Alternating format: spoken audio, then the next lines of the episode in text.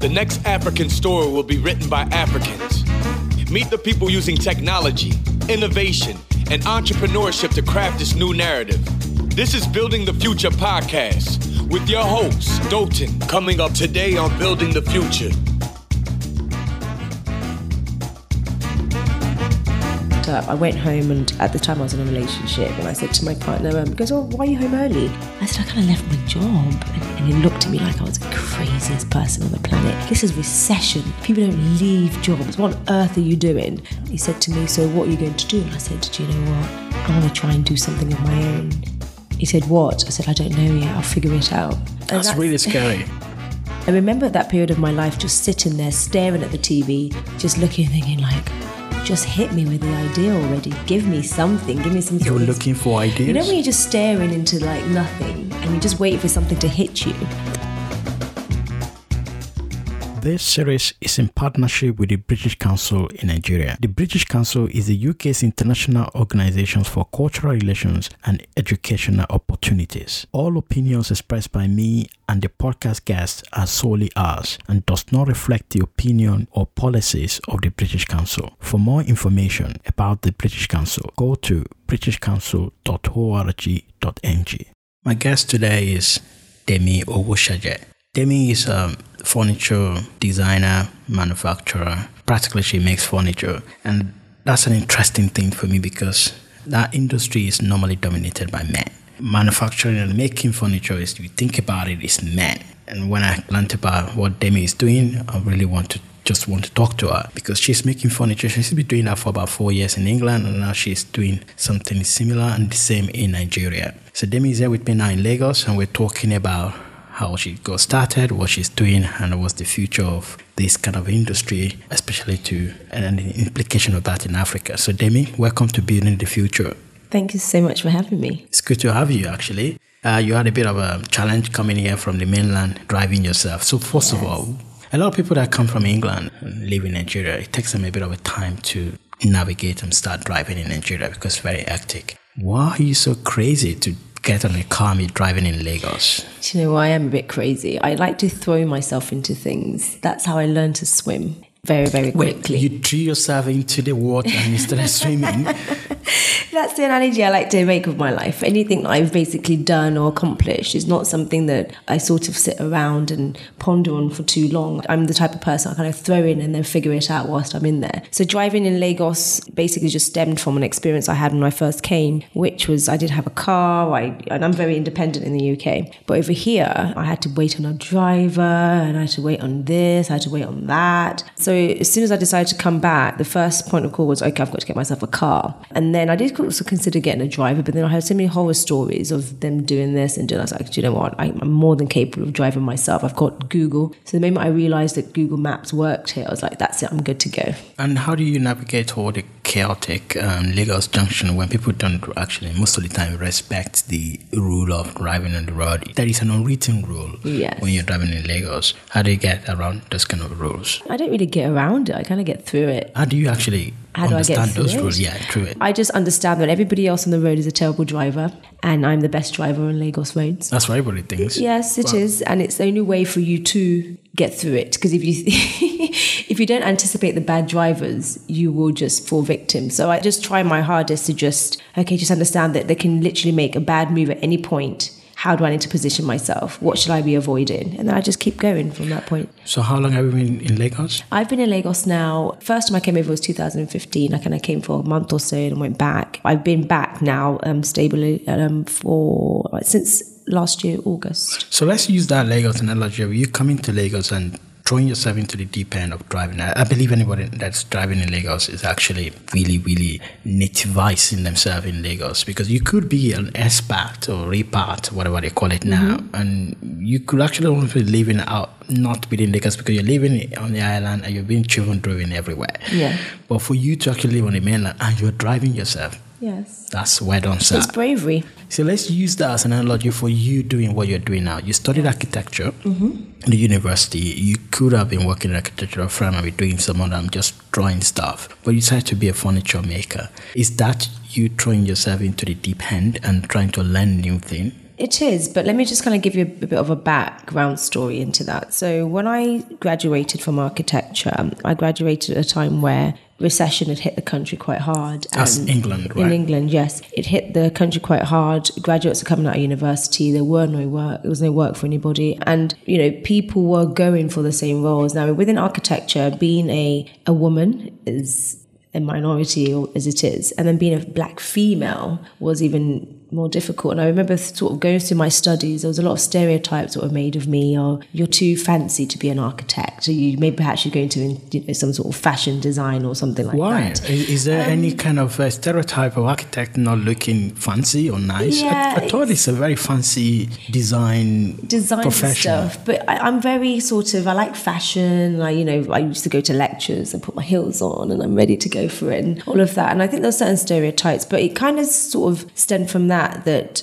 I'm already a minority, so a lot of these things were sort of working against me, or so I thought. So when I did sort of go into the world of working as an architect, there was no work. So the minority is always going to be the least sorted after individuals within the workforce. So I ended up having to go all the way outside of London to try and find a job. Ended up in a small. What practice. year was this? I believe this was about 2010, between 2009 2010. I understand that time because that was when I finished my PhD as well, and my PhD was in a field that is hugely related to construction. Mm. So it was an environmental science and there are two pathways for me. Either become an academia and be working in a university as a lecturer or researcher, or go into consulting and environmental science, majorly consulting for construction company. And that was the horrible time, the toughest time for you to get a job in construction toughest, because people are just being laid off. Mm. They're not taking new people in, and I was actually in a double disadvantage in the sense that they were taking some graduates. I'm not like a graduate because I'm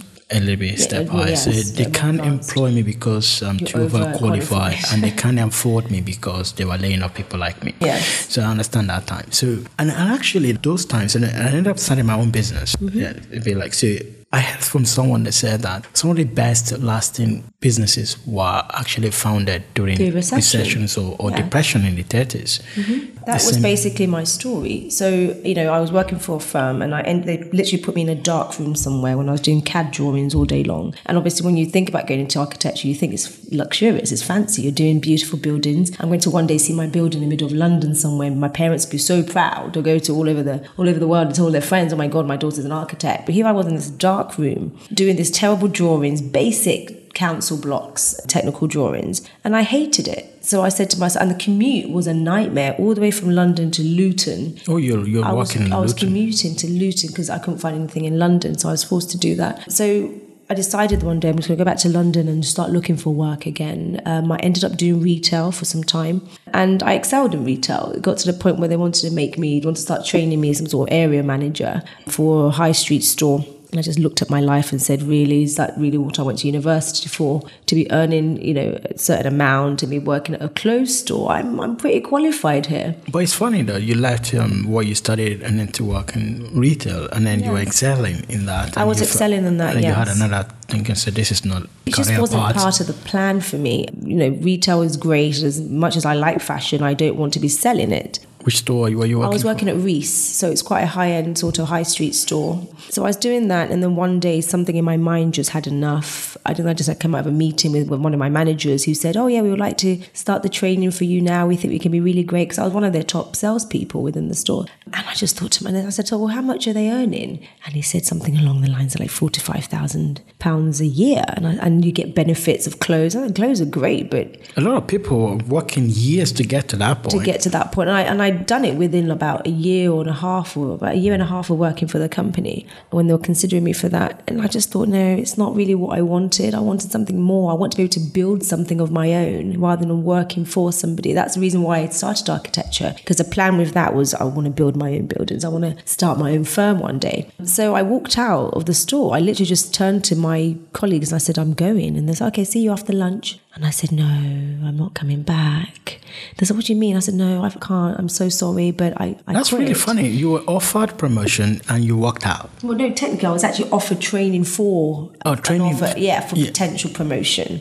Um, they were considering me to go for that, but you've got to go through a series of training and stuff to kind of go through. But it was a scary moment for me because you know here I was trying so hard to find a role in architecture, and it was saying no to me constantly. And what I was offered just wasn't what I wanted. And here I was excelling in another trade, but I knew within myself it just wasn't for me. So I blindly just walked out, not knowing what, What I was to going do. to do because I still hadn't found anything in architecture. But you had that Interviews. instinct that this is not what I, I should be doing. that- I could do better. Yes. This is okay. that overwhelming feeling that if I take this, I'm going to be trapped. So I thought, okay, I can't do it. Well, you know, when you just feel overwhelmed, okay, no, it's not for me. So I walked out and I just backed up. I went home, and at the time I was in a relationship, and I said to my partner, um, he goes, Oh, why are you home early? I said, I kind of left my job. And he, and he looked at me like I was the craziest person on the planet. This is recession. People don't leave jobs. What on earth are you doing? And he said, to me, So after he got over the anger, he said to me, So what are you going to do? And I said, Do you know what? I want to try and do something of my own. He said, What? I said, I don't know yet. I'll figure it out. And That's really scary. It's Yeah. very scary because But, but do you have that? Because sometimes entrepreneurs have this self belief that is not beyond the.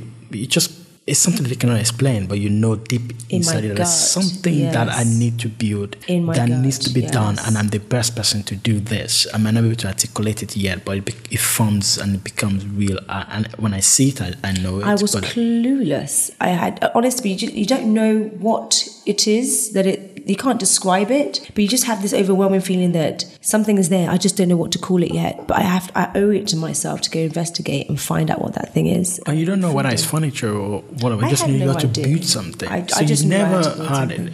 Which is a good way as well sometimes um, to start a business. Okay, I've always been passionate about getting X or building X, and I'm aligning myself to do that. And everything, my conversation as I want to build X. And there are some other people that found businesses by. She said, I want to build a business. I don't know what it is, but I'm looking for where opportunities aligns with my passion or my or my interest and they build something. But you were quite different. Said, I want to do something. I don't know what it is, but I, I know this is not that one is not It's it. not it, and I want to yes. start something. So what did you do next? So next, I just kind of got on with life. I was sitting at home as usual, sit on the internet looking for things, Watching reading. TV? I don't really watch too much telly, but I remember that period of my life just sitting there staring at the TV, just looking, thinking like, just hit me with the idea already. Give me something. Give me some. You're looking for ideas? You know when you're just staring into like nothing and you're just waiting for something to hit you. Those times in your life, you do pray an awful lot, and one of the things that kind of push your prayer is, oh, just give me a sign. God, just give me a sign of what it is I'm supposed to be doing. Because what I thought I should have been doing all these years, architecture, hasn't necessarily happened yet. If there's something else, I'm open. Just give it to me already. But I know what I didn't want. And then one day it was just really, really random because me and my sister we went shopping for groceries. And at the time I thought, oh, let me just buy some furniture for the house or whatever. And I'd been looking online and I found like a Chesterfield sofa. A fish sofa, I kind of um, antique vintage sofa. and, Yes, the- the leather. large leather big reach. Oh, the and it's something I love. British. You British. Yeah, it's a British. It's, familiar it's, it's actually the only known British, originally British piece of upholstered furniture. How old is it? I believe the Chesterfield's been around since the eight, early 1800s, I believe. Is that a brand? The, the, No, the family that started doing it, or it's right, just so it, it stems from the Earl of Chester. We're just going to look a quick background. Earl of Chesterfield, which eh, he basically commissioned somebody to make him a nice piece of upholstery, upholstered furniture for sort of like a meeting area where people just come in, they meet, and then leave. So it's not to be used for daily use. It was just like a, a statement of wealth. Mm-hmm. so somebody was commissioned to do that, and they made it, and it was named after the Earl of Chesterfield.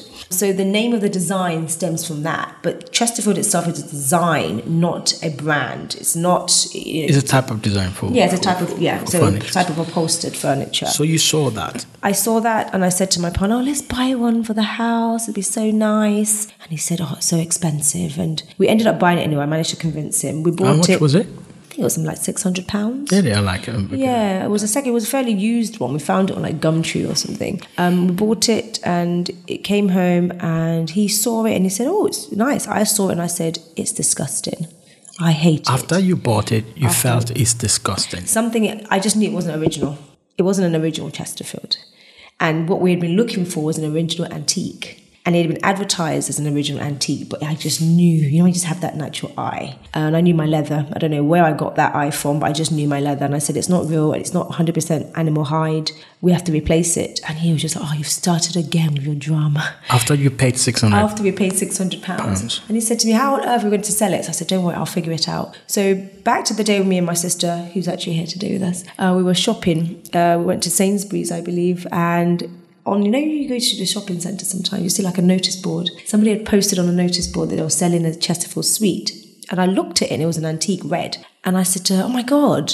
She was like isn't that the sofa you, you, you wanted? I was like yeah. So i thought let me get the number of the lady. And luckily she was local. So i called her and we ended up going to her house. And now at the time i was only looking for one sofa. She had a set. She had like a four or five piece set and I said to her, I only need one. She said, No, no, no, you've got to take them all. If you want them, I can't sell them pieces because they come as a set. You either take them all or you don't take them at all. So I said, Oh, God, how much is it? She said, £300. For the set? For the set. And you bought one piece for one 600 for 600 I was like, Huh? That doesn't add up. But I was like, Okay, well, and it's really funny because at the time when she said 300 I had no money. The 300 I had in my account, I think I had 350 pounds in my account. And that was my last paycheck from my last job that I walked out of.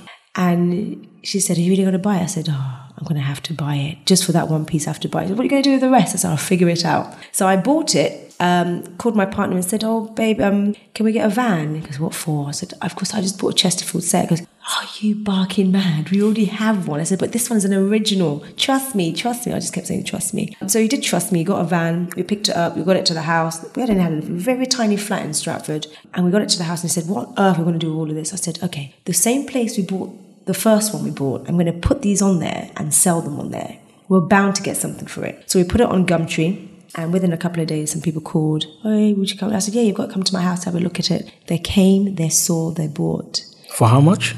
For £950. So you made like 600, 650 pounds profit? From the set that I just from bought the set you just three hundred pounds. But then remember, we also sold the original one we bought for six hundred pounds. The first one you, you sold that one as well. we well. sold that one. We For also sold the same for six for put no, no, we sold nine. it for more. You sold it for more. We sold that one for two hundred and fifty pounds more than what we bought it for. So we So- had two fifty profit from the first one. We then had um, I think it was nine months six hundred and fifty profit from the second set. Yeah. And then we were left with the one that we originally wanted.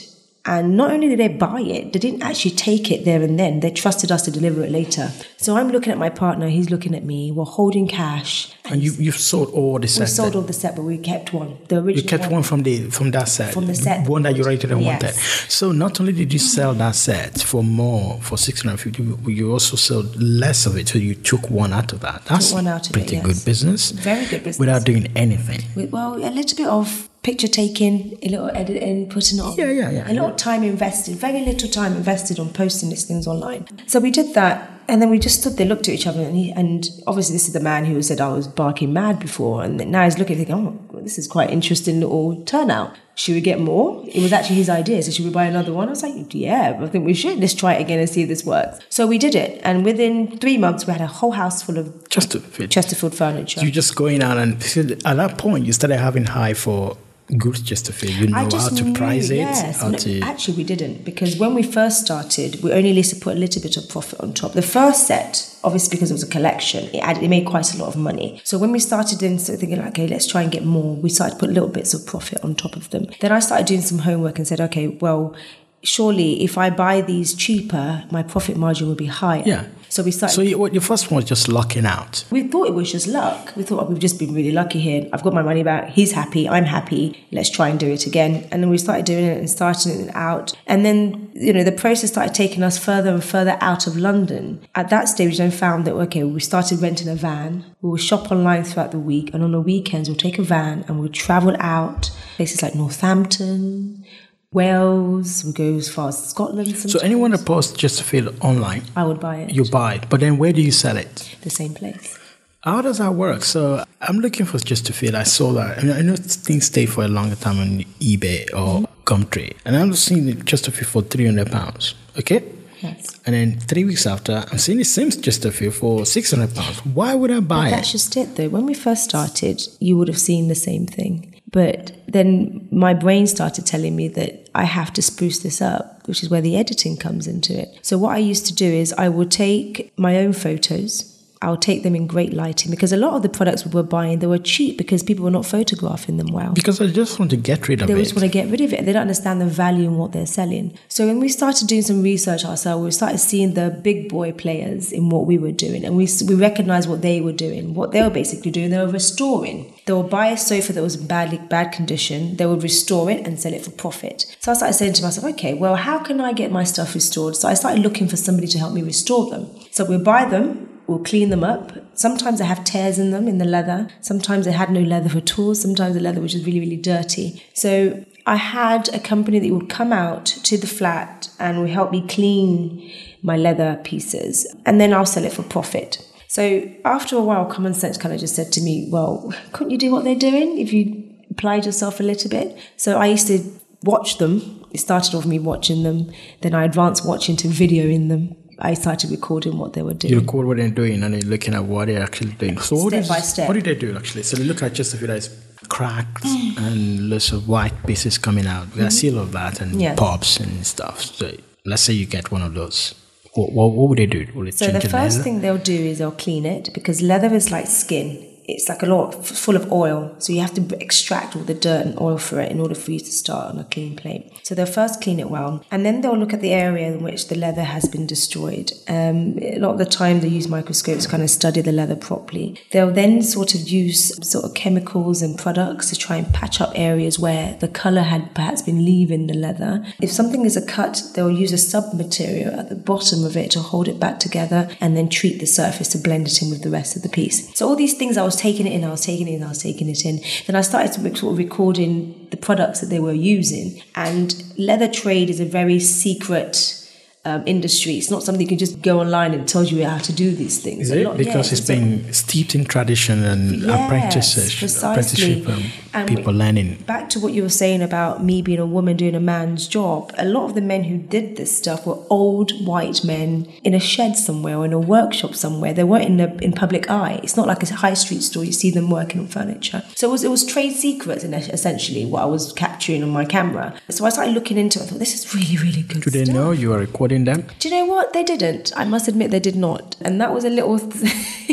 a bit cheeky of me, but that's just what I had to do at the time in order for me to try and teach myself. Because you cannot get a permission to come into their little club, so no, you have to don't. just badge in you have yourself. To. These are these are traditional things that they've passed on to their children and workers and over a long period of time. It's not. I can't go to the library and find how to restore leather. If I'm lucky, I might find something, but it doesn't tell me the full story. So that was the quickest way for me to learn. And what I didn't learn from them, I picked up on YouTube to bridge the gaps. And obviously, then I started advancing to con- contacting companies and saying, "Hi, I'm a fellow business owner. Could you possibly tell me I'm trying to achieve this with my leather? Can you possibly tell me what products I could choose?" So through doing that, and it's funny because businesses who are doing these things, they will help you. Yeah, of course. It's always wise to ask the questions you don't know. They will help you. Even the guys I was recording, although they didn't know I was recording them, whenever I asked them questions, they were more than happy to say, oh, yeah, this is, you've got to take your time with this one. Every stage, wait six hours before you put the next coat and blah, blah, blah. So in essence, they were helping me. So we got through that part. And then eventually I said, okay, I need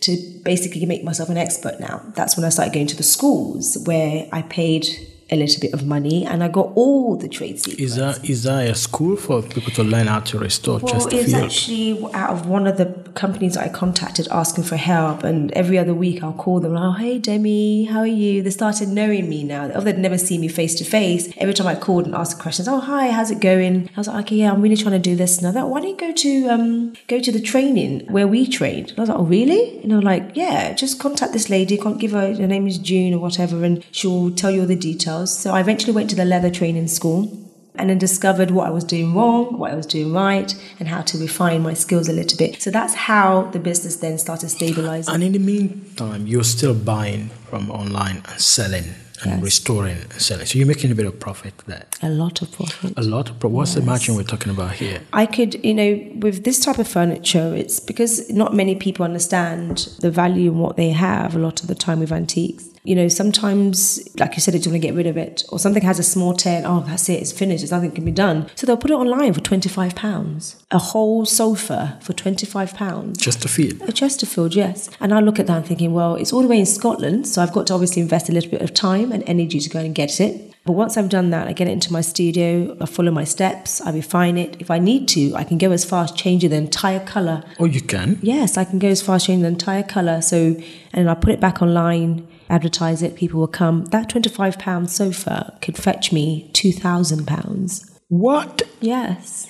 That's a big margin. Yes, but obviously you spend a little You spend some more time and, and some time yeah. and, and money Well, you- doing it Well, of course, you be you should be going on with about sixty percent margin. very good margins, yeah. So you're doing a bit of that. You don't have any challenge with demand for Chesterfield so far. You or were you started moving away from not just online or you or eBay and, and stuff? You're now having your own website. We created a website probably about, I actually built it myself, probably about six to eight months in. We thought, okay, let's, there has to be somewhere they can go. Because the problem with um, advertising to people on other platforms like Gumtree and eBay is that sometimes they might suspect it might be a scam and then you're competing with a lot of people on there as well. Your stuff doesn't tend to stand out properly. You can't. But then it's a it's a big platform and It's a huge platform, to- and we were we were selling quite a lot on that platform. But then we decided, okay, we want to now be a proper business, get registered, do all the necessary things, and if we wanted to demand more money, we had to have our own platforms. That's when we we decided to do our own website.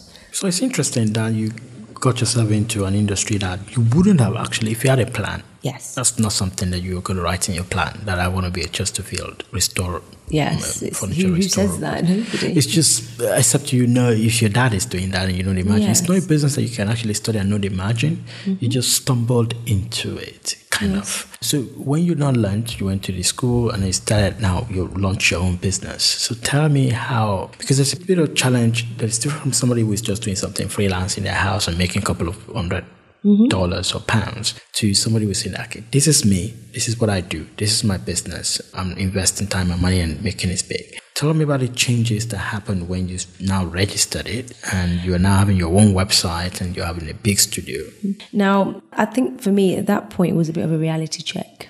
We got to the point where we're now going to be held accountable for our processes, paying taxes, We're just doing a website. So there are now demands from us because we're now a proper company. Whereas before, I'm just a girl in my flat. I, I bought something. I was lucky enough to have somebody come over and buy it and give me some money for it, and I've and I'm, I've kept all my money. Now I own the tax man a part of that process. Now I'm having to now record everything and do things the proper way. And then obviously that eats into your profits, especially when business is also down, there's still certain responsibilities you have to pay. And then it got to the point where we said, okay, we can't keep doing this from home. Have to obviously invest money in the space. And furniture demands a lot of space. So Did you still have to hire people at that point as well? And we weren't hiring people just yet. So when you say we, who, who It was me we- and my partner. Oh, he We actually was working on this We well? was where he was basically helping out on the weekends because Okay, he, had, so he was had still a full time job. yes. full- So he, didn't quit his job. He didn't that. quit. No, Okay. he, he carried on doing that. So the Chesterfield stuff. At the beginning, we thought we were just lucky. This is just luck. Come on, how long can we sustain this for? But then the more I kind of get, went further and further into it, I started realizing that okay, certain things will change, but ultimately, I still have a good business model here. So it's really my responsibility to try and scale it as much as I possibly could. Um, what were your ideas of scaling it? What did you? What steps did you take to scale that boutique, mom and pop? I started creating a brand. I started, okay, I created my logo. Then I started, okay, what do I want to call myself? What do I want to stand for? Who are my clientele? What type of things do they like to see? What kind of places do they hang out? I started studying my market a lot more. And by studying my market, I then started realizing that, okay, I have a real opportunity here.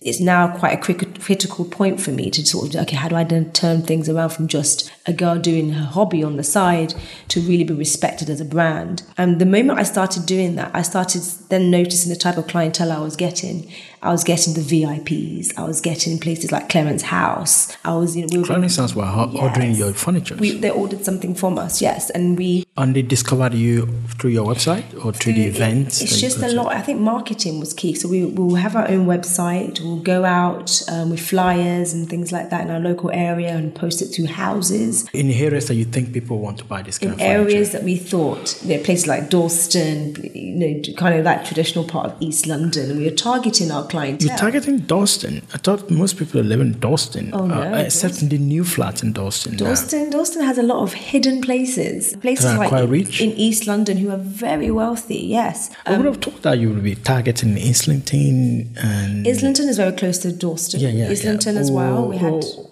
or maybe the usual suspect? I remember as well that the type of when we the more studying we did of our client, we realized that a lot of the people who were buying from us, they had a certain demographic as well. So when we deliver to them, we were privileged to see, oh, wait a minute, I've never seen this road before. This is quite an affluent road in the middle of somewhere that you never suspect. So our eyes were being opened up to these things. The more we went in it, the more we were discovering that we didn't know a lot. And then people would talk to their friends. Then we well. had referrals and things like that. The next minute we had calls from Jimmy Choo, fashion designers who wanted because what we are doing as well is we've discovered that people wanted furniture for short term for photo hubs? Yeah for photo opportunities. They wanted it for fashion shows. They wanted it for private parties. A lot of offices. So you started discovering different use cases for your product. For our product, the client we had a clientele. of Our clients used our products for different things. How are you then engaging with your clients? So you, some of them discover you online. So you then have a, like a email yes. list, and you're writing to them every time about your new product we line. We were building data. We were collecting information about who our clients were, and we were discovering because a lot of the time we were privileged to enter their homes. They become friends. A lot of our clients will enter their homes and you kind of build rapport with people and they start telling you things. Oh my God, my friends will love your stuff. Um, please call them. This is their contact details. And a lot of referrals were coming through. So we, it's just that what we did with that information is what really, really made that turn for us. Who were your major competition? We started discovering our major competitions, which were a lot of companies who are outside of London who are making Chesterfields were a lot of our companies. Well, some of them were old companies, right? Established um, 1854. Well, it's funny because, without mentioning names, there's a Chesterfield company in England. It's been there since 1718 and they've somehow copyrighted the word Chesterfield. They copyrighted into, Chesterfield. Into the, yes, they've kind of claimed it as one of the originals. So we were looking to people like that, not necessarily as competition, but we we're looking to them for influence. We we're looking to them for some sort of ideas at a target, something to try and aim towards. Yeah. Obviously, they've been doing this stuff for a very, so they'll have time. a lot of premium, so you can then go a little bit lower than them. Is well, that how you're undercutting them, or, or you're undercutting them? It's actually funny because what they did for us, what, what they did for us was help us realize that we were undercharging for our service. We were doing more research and we discovered these people were selling things for thousands. And it's really funny. What we even discovered was that a lot of the places we were buying our furniture from, they were also buying their furniture. They were buying the furniture yes. from people as well and restoring it. They so were they, buying. Is there anyone making Chesterfield from scratch? Oh yeah, they are. 1718 makes their Chesterfields from scratch. There's other companies who also because what they started doing is a lot of people what they do is they will sell antiques, but they also make new. So they were doing the two, old and new, a nice blend, which is the direction we started then going into that we can blend old and new. So you started making your furniture at some point as well yeah, from scratch. Within two years, we started making. So how many people did you employ at that point? At that point, we had a two carpenters and upholsterers are working with us, and everything else was outsourced. What do you mean everything else was outsourced? So, for instance, if we need somebody that is going to make our legs, we didn't employ him to make our legs. We simply outsource it to a company to do that for us. If we want somebody to provide our cushions and our fillings, we'll outsource that, and then they just deliver it. We put everything together. So, what do you do then? Obviously, you you now know how to restore. Uh, do you then get into the workshop and start making things yourself, restoring? Or Yes. You learn how to do I learned carpentry. all that stuff. I learned, I, I don't do carpentry, no. I don't actually physically get the wood and, and cut it together. My role set in essence is I do the designs of what we want or the changes to alterations to what we've possibly got in stock. Um, I then basically then do the leather restoring, which is the colouring so I'm the color technician, I'm the restorer, the person who fixes all the cuts and bruises to the leather, and then the person who does all the fillings and stuff here and there where we need to. Everything else is built by the carpenters, and then the upholsterers do the stitching on all the other major parts of the furniture. And you also do the selling as well. And I do the selling and marketing. So yes. you're the face of the company. I am, yes. So this company was now growing two years, and you were part of the Prince's Trust. Yeah, so when we decided to, we needed more space, we wanted to move to a bigger, you know, sort of space and workshop. That's when we then went to the Prince's Trust and said, hi, we are Majors Chesterfield. So Prince's Trust is, just for some of our listeners that are not familiar with it, it was, um, was a charity uh, started by Prince Charles. Yes. And the idea is to encourage young people to go into entrepreneurship by giving them mentorship and sometimes grants and funding, and yes. funding to, to do so.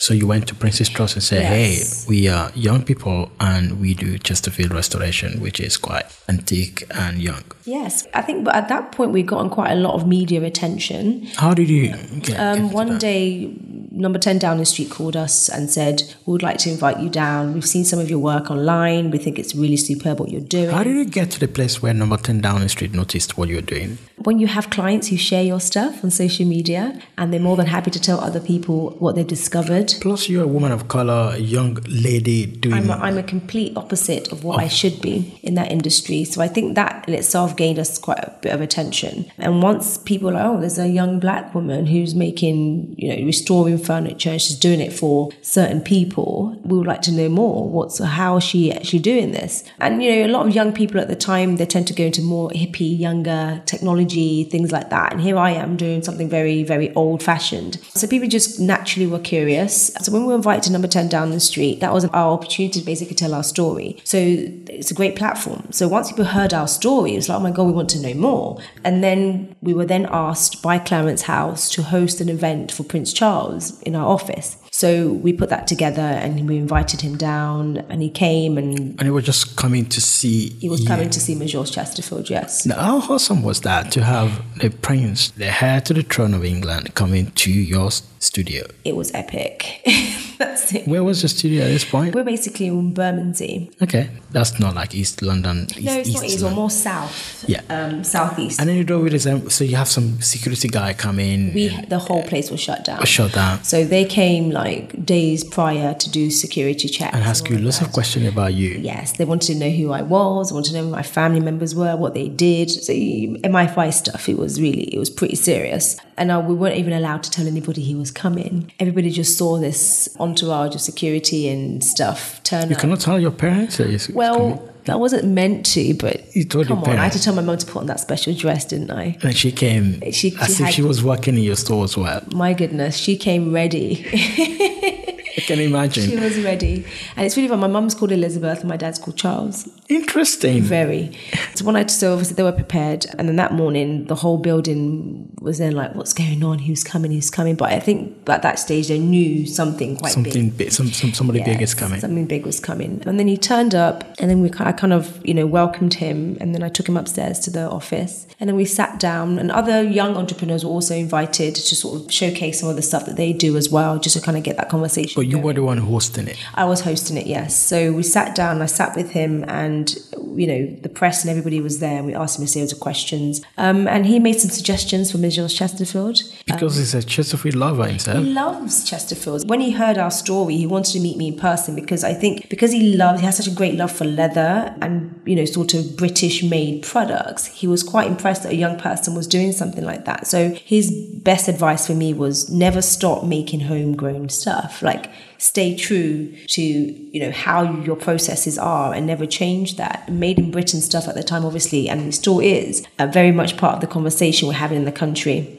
about how to grow our economy. And that's basically what we're trying to do in Nigeria too. What was the impact of that visit on your business? I, I couldn't tell you. It was like a it was like a flip overnight. Was it? Yes, because by that stage everybody in London knew who pretty much Major Chesterfield was. Anybody remotely interested in Chesterfields. And even if you didn't know what Chesterfield was, I was that girl who did Chesterfield. Chesterfield. I was that girl who did the button sofa. And that definitely helped our business. And I think then approaching the market and sending newsletters out to our clients who hadn't bought. and then they see that it's been endorsed by it's the been prince. endorsed by the prince and then following from that you know number 10 downing street but at that stage it was very it's quite oh, Also, number 10 down, Street ordered some of your stuff as well. no it was funny enough they actually wanted us to restore some furniture they had a chair for winston churchill that they wanted us to restore That would have been interesting. it would have been interesting but the family then changed their mind they didn't want to restore it anymore The family, yes they decided to keep it the family of Winston Churchill had a chair in number 10 Downing Street that Winston Churchill used to Yes, sit it on. was his main and chair. number 10 Downing Street was thinking of restoring it, but the family said, no, we wanted to keep it the keep way it the way it is it is. Okay. So you got a lot of press attention, a lot of media uh, mention, and then uh, just tell me how, because a lot of people listening to this are entrepreneurs who want to do something similar or want to take advantage of media attention. How did you utilize that or or not? To be honest with you, I probably hold media solely responsible for the way my business took and how we've managed to grow so quickly and how we've managed to do so well so quickly because a lot of people are doing what we are doing. You just don't see them. And it's critical when you're trying to scale a business. You, you need visibility. You know, in a world where information is so quick and rapid now, if you're not in the race, you quickly get left behind because people see that as authentication nowadays, don't they? But some people can have that kind of attention and then not do anything with Not it. Not do with it, yeah. And so, what do you, what steps did you take? Consistency is, is big for me. I always make sure that we're consistent. As much as we're marketing the product, we're also marketing the brand. Always make sure we're in constant communication with our clients, both past and present, and then obviously future as much as we can. And just giving that knowledge and just sharing our knowledge because content is so, so important. And everything we're doing at every stage, we're trying as much as possible to carry people along and just to try and remain visible in everything that we're doing. So, you know, consistency, you can be visible one day and then tomorrow you're you're nowhere to be seen again because you've not kept that momentum going. So your business is not a typical business that we, uh, typical entrepreneur that we talk to because we talk to people who are using technology to scale, and the keyword there is scale. Your business doesn't look like something that you really want to scale and be producing thousands and millions. Um, it didn't start off like that because remember we started off as a niche. We grew so quickly and we became so well known because we were a niche. A small group of people thought we were interesting and they wanted to keep us small so that they, only they can enjoy us. And moving into the Nigerian market, that model is different. So why? Okay, so before we got to the Nigerian market, so you knew that the business you're doing in England has to be niche. What now made you to come to Africa mm. in the first, and then what's happening to the business in, in England at the moment? So in England, we're pretty much kind of stabilized a little bit. We've we've gone solely online. We don't have a shop front per se anymore because obviously I'm not there to sort of service that. But clients who are interested in our products can go on our website and they can purchase, and then obviously the guys over there will take care of logistics. And you're still buying from We're still buying, yes. from Gumtree and Restore. Um, we've kind of advanced a little bit away from Gumtree. We have now going to we have full time suppliers now. We have people who actually find things for us, Okay. and bring it to us for us. And then you buy from them. We buy from them, So yes. Mm-hmm. it's now online. People go online to your website and they can order just feel ready made. Yes. Or they can commission one to be done for them. That's correct, And then they get it delivered to their house. That's so correct. that pretty look like a business that can scale as long as your supply is Supply ma- matching yes. yeah, uh, the demand. So you have a distribution channel and it's a bit like sofa.com but niche. A niche version of it, yes. Uh, sofa.com. Okay. Yes. So and then you have to build an e-commerce platform. People can pay online They can pay online. and you have a customer service. Um, it's still because your ticket size is huge, so it's still you're not selling volume, you're actually selling Yes. Mm-hmm. quality, and that's a pretty business model. How much were you making at that point? Was like can you give it a, a, round A figure? rough estimate, probably sort of turn around and over, probably in excess of 150 k per year. per year. Okay, so that's pretty decent and good. Why did you decide to come to Nigeria? All right. So one of the reasons why I, I decided to come over is because this conversation started about opportunities in Africa and how Africa was changing. Now, although I'd visited Nigeria before, I didn't see the Nigeria that everybody had been talking about. W- Your parents were from Nigeria originally. They you are, were yes. born in the UK. No, I was born in Nigeria, When and I went over to the UK when I was very, very young, before I even have any memory of Nigeria. So when I then visited Nigeria, it was like, oh, very much new to me, and I was just like, oh, this is very, very strange. But I had no real, real preconceptions and things like that. So when this conversation started in the UK about people doing great things in Nigeria and things changing and young people coming back. And you know that period where it's Christmas and all your friends are missing. Where are they? Oh, they're in Lagos. Is, Everybody is that what happened to you? when Yes, you, were- all, all your friends. you just had somebody in Lagos working with one company and doing stuff. like what they're doing in Lagos. Everybody's enjoying Lagos. I thought "Oh, I'm going to go to Lagos and check out what's really happening. So I came over, and that was the first time I'd actually seen the Nigeria that uh, everybody had been talking about. So this is actually quite fun. The weather is great. The people are friendly. Oh, is that what, is that your impression? That was my second impression because I was more exposed at that point. I was much older. But when I first came over, I was 14 years old, and it was, you know, you're 14, you're kind of pretty much, you know, guided by your parents, aren't you? You don't really get to go out anywhere. So when I came over in, I think it was 2000 and was it 2012 or thereabouts? I thought, oh, let me just have a look. And I had a lot of fun. So I thought, well, why not? So my parents had been saying, you know, you should take your business to Africa, take your business home, go and show everybody what you're doing there. They'll love it, they'll buy it. And obviously, you don't take them seriously, do you? Um, so when I did come over again in 2015, and I kind of said to myself, well, let's do a little, little bit of feasibility studies um, and find out what's really going on in Nigeria in terms of the furniture market. And I discovered that such a huge gap compared to what we have back in London, so many companies doing so many brilliant things and getting furniture is so easy. Like, why is it? But over here, it just seemed to be so so much of a chore. You go to a store, the, you know, the options are not really there. You don't really find what you're looking for. You don't have to turn to the guy on the road. Especially high end. High end quality stuff, quality yes. stuff because you can easily go to the street and buy furniture for less than 500 Hmm. pounds or dollars and the guy will make it for you and actually actually make it for you but when you're looking at abandoned you're it's not gonna be good it's poorly designed. The longevity of it. It's yeah and it's just something is not right with it but it's talking about the high end one people normally actually do import I heard that and I thought that was that was that was crazy. Why on earth are you importing furniture? because they don't have the quality and based on what we were doing in the UK, I thought, well, I've got the inside knowledge. It's really not that difficult to make good quality furniture. We're doing it and we're doing it relatively easy. So I think it's just having that eye and then that design sense as well. It's not really that. so what did you do uh, the first step that you took to actually address that Okay, so the first thing I did when I came to Nigeria and I decided, okay, I'm going to try this out is I went looking for a workshop where they made furniture and I wanted to ask questions. I wanted to know where they buy the materials, I wanted to know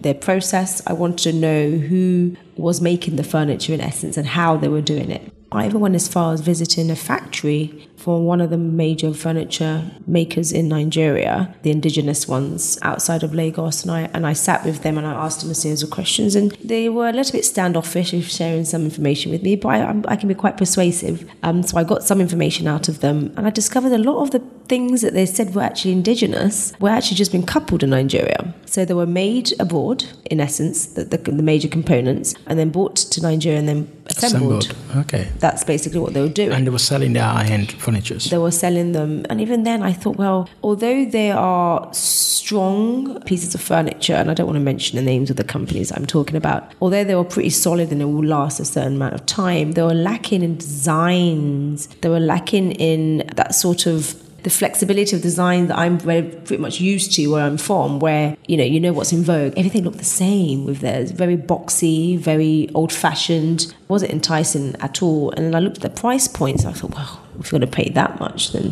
what's the point if that's all you're going to get? So I thought, well, let me try and make something first, not all talk. Let me try and make something. So I started going to these local workshops and asking them, okay, where do I buy materials from? Where do I get my foam? Where do I get my wood? Where do I get my my fiber? Where do I get my legs and all of that and all of the you know my hinges? And I went to those places. I went to the markets. I bought things. I found myself a space. I got guys who were willing to try and help. And I said, okay, I want us to make this. And they looked at me and I'm like, oh, this one is easy. They underestimated the work. Now I said, I want you to make this, but make it the way I tell you to make it. So for several weeks, we stayed in this workshop and we cut wood, we cut fabric, we cut foam, and it was quite frustrating because, in essence, I thought I was telling them how to do their jobs. These are experienced carpenters and upholsterers. Um, some left because they didn't want to listen to me. Like this black little girl coming from the UK speaking for Ne yeah and telling, us, what to telling do us what to do and condemning our work.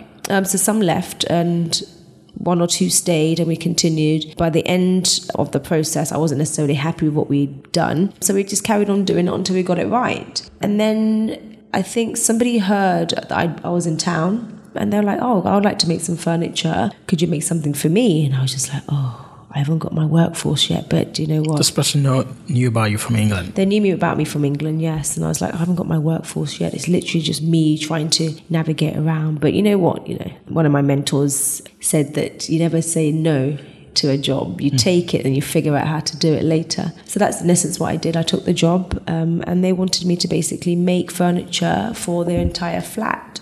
And I did that. and they loved it and it was good money it was it was decent money. It wasn't fantastic, but in essence, it was my first real project here, and I had something to prove. And it was obviously a challenge for me, but I got it done and they were happy. And funny enough, I wasn't happy with it because I felt we could have done much better. But it was the first, and you are going to have those testing ones, aren't you? Because you're working with a new crew, You're working, new process. yes. I'm working with new materials. You know, the materials aren't the same as what they are. The foam isn't the same. The fabrics ain't the same. and in that time, your, your business in the UK was still going on. Were Who was going. running it at that point? Um, well, I can run it. I can run it online because you've. I've kind of put things in a in a way that it's easy for me to access a lot of. In, obviously, as long, as long as I have internet, I can talk to my clients. I can contact the workshops and say, okay, we've got this order.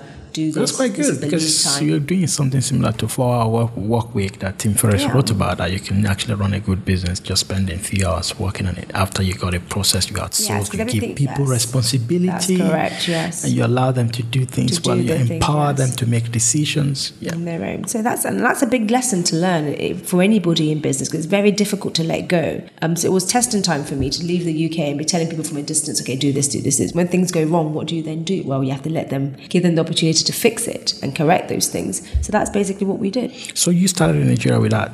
Com- com- somebody commissioned you to do the flat, and then what happened afterwards? Well, they got me another client. You got another client. started Yes. building more client base since 2015. So how many client base have we got now in Nigeria?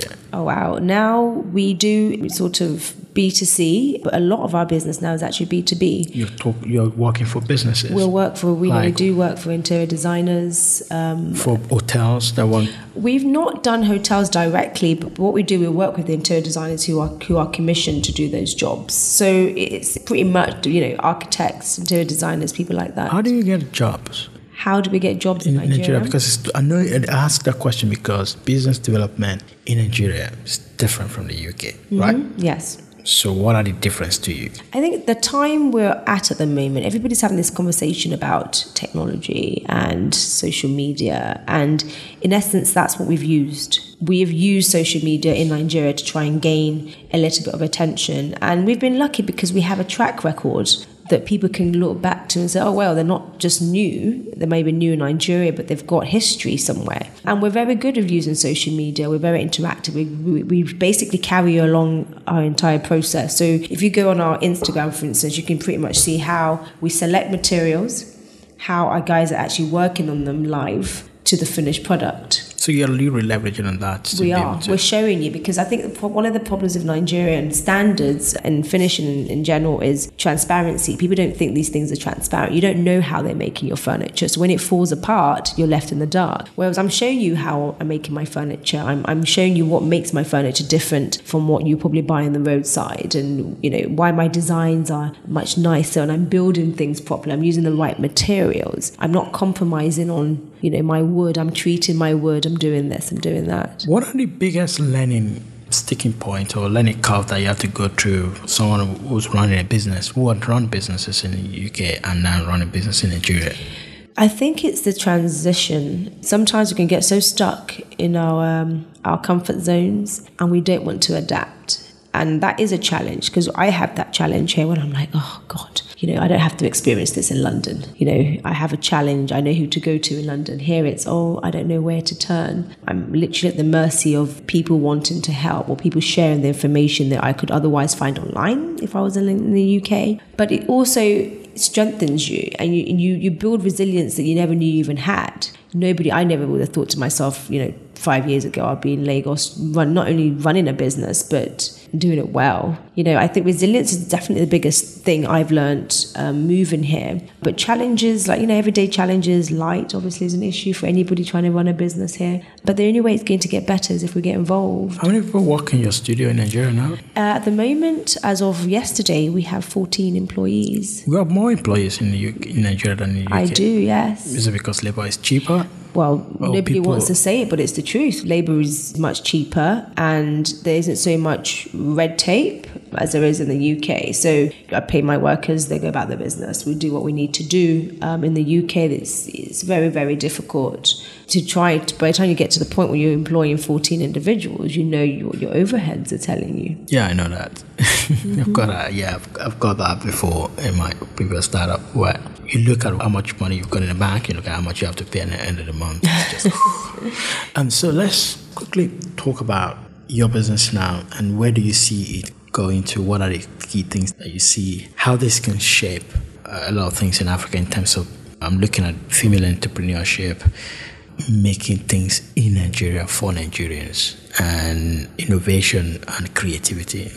I know putting a lot of things into that, but how do you see what you're doing contributing or speaking to all those things? You know, one of the ambitions I had, well, I still have it, funny enough, it hasn't changed. I don't know why I said that. But one of my ambitions is to open a school to train people into doing what it is that I do. A lot of the guys that I have on my team, they're very young. I believe in the young people because I recognize myself and I know where I came from, not having a clue what you're doing and then finding something and then having you know that strength to keep pushing ahead and believing in yourself so i'd like to kind of to do that for young people and i think for me where i kind of see myself and my business it's just growing in a way that i'm providing jobs. That's very very important for me because in nigeria we know that's obviously a big issue. I came from a place where there was very little jobs and i know what you know how it feels. So in nigeria where it's god knows how many times worse um, for the young people i'd like to grow that we want to sort of establish ourselves as manufacturers. We're not we're not interior designers. We're not trying to make pretty things. We're, we're trying to really contribute to the change that's happening here. And I do hope that when that change starts surfacing and people are really seeing the changes properly in their daily lives and the benefits of those changes, I would like to be part of that dialogue as you know one of the people who contributed to that. So that's really so job creation, job creation, and just building I've always wanted to build something. Remember, I said I never knew what it was, but now I do, and I'm doing it. And I want to see that build, and I want to see how it imp- impacts the lives of other people. How is technology me. helping your business, or how will it help it better? How would it help it better? I think obviously as a manufacturer, it's just it's just making it's just relationships, isn't it? Connecting with people and like I said, visibility for me is very very important in what it is that I do. Nigerians like to buy what they see. They like pretty things. Technology allows me to give you open access to what I'm doing, and to be honest with you, that's basically what my business has been. So do you on. sell online in Nigeria? Uh, we do sell online. We're on Konga. You can find us on konga.com.ng, I believe. We also sell on Instagram, which is people, quite an odd. Get. Yes. You don't have a website. we do have a website, majoreschesterfield.com. You can get Major. on there, but that's not e-commerce because Nigerians do not buy Spend that kind of money. That kind yeah. of money um, through a cash, I mean, a card system. They want to feel it and see it. We have a workshop in Surulere. We have a showroom also in Surulere. We're working towards getting a showroom on the island at some point as well. But yeah, that's basically what we're doing at the moment. I'm going to end this conversation by asking a series of fire round questions, and uh, it's just one statement question, and you can answer that as, um, with another one statement as quickly as you can. Are you ready for that? Yes, go ahead. Good. So, what is your biggest business pain point at the moment? My biggest business pinpoint. Pinpoint. Yes. I'm not entirely sure at this stage. I think for us, it's because mm, we're, we're very much in that experimental stage we're experimenting with a lot. So we don't quite know just yet exactly where we are in terms of so our, what are the challenges that you face now the challenges we're facing is light it's, okay, energy. so infrastructure infrastructure is a big one for us those are the things kind of i feel like that's everybody's challenge at the moment mm. So I don't. Really what is your number one growth metric? What is the number that you look at on a weekly, on a monthly basis that indicates that your business is growing? The number of clients that number we, cl- yeah, number of clients we interact with, and then obviously we work out averages and stuff from that. But for us, I always say to my team, it's it's a numbers game, isn't it? The more clients we come across, the more sales we're about to make. Yes. If I'm not seeing any clients, then I know I have a problem. Which book are you reading at the moment? So at the moment, reading The Image of Africa and the Trouble with Nigeria by Chinwe Achebe. By Chinua Achebe, it's one of his last books. Um, so, so what is the what is the thesis read. of the book? I think it's talking from my experience of a student. I've just started it. Student in a, you know, a university, and then how he's sort of kind of perceived by sort of his peers and things like that through the socio-economical perspective or something along those lines. But okay. which business is getting you excited apart from your own business? In Nigeria, I'll probably say agriculture part of Nigeria, which has nothing to do with what I do, but there's this big shift back to what we what our ancestors used to do. It's exciting because I'm seeing more and more young people turn into that, and it's such a weird narrative. Because like me, you expect to see an old man doing furniture, but and with there you expect to see an old man or woman. Similar to you working and just yeah, and, and doing something now. different. Yes, young people are now farming. That's just so fascinating for me. That I'm, I'm really excited about what that means for Nigeria in years to come. And it could be very interesting and more impactful as well. Hmm. It's been a pleasure talking to you in this podcast. I really enjoyed listening to your story and what you've done, and I'm also looking forward to maybe visiting your your showroom. Should come buy some furniture. Yeah, but I don't have a place in Nigeria, so We'll get you a place, don't worry. yeah. So yeah, it's been great talking to you. I really enjoyed it, and I hope you enjoyed it too as well. I did. Thank you so much for Thanks having for, me. thanks for coming, David. This series is in partnership with the British Council in Nigeria. The British Council is the UK's international organization for cultural relations and educational opportunities. All opinions expressed by me and the podcast guests are solely ours and does not reflect the opinion or policies of the British Council. For more information about the British Council, go to britishcouncil.org.ng.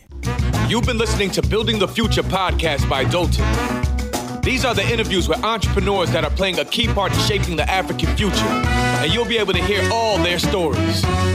For more, sign up for the weekly newsletter at thestarter.com. Our revolution will be televised. Hey everyone, thanks so much for listening to this episode. I hope you enjoyed the show.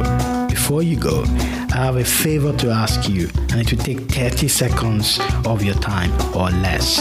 It will mean a lot to me.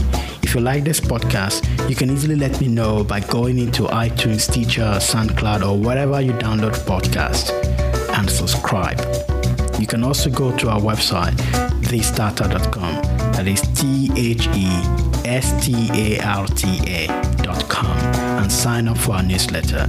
It will be a huge favor to me and it's really simple and easy. If you subscribe now, it will help us a lot. Thanks.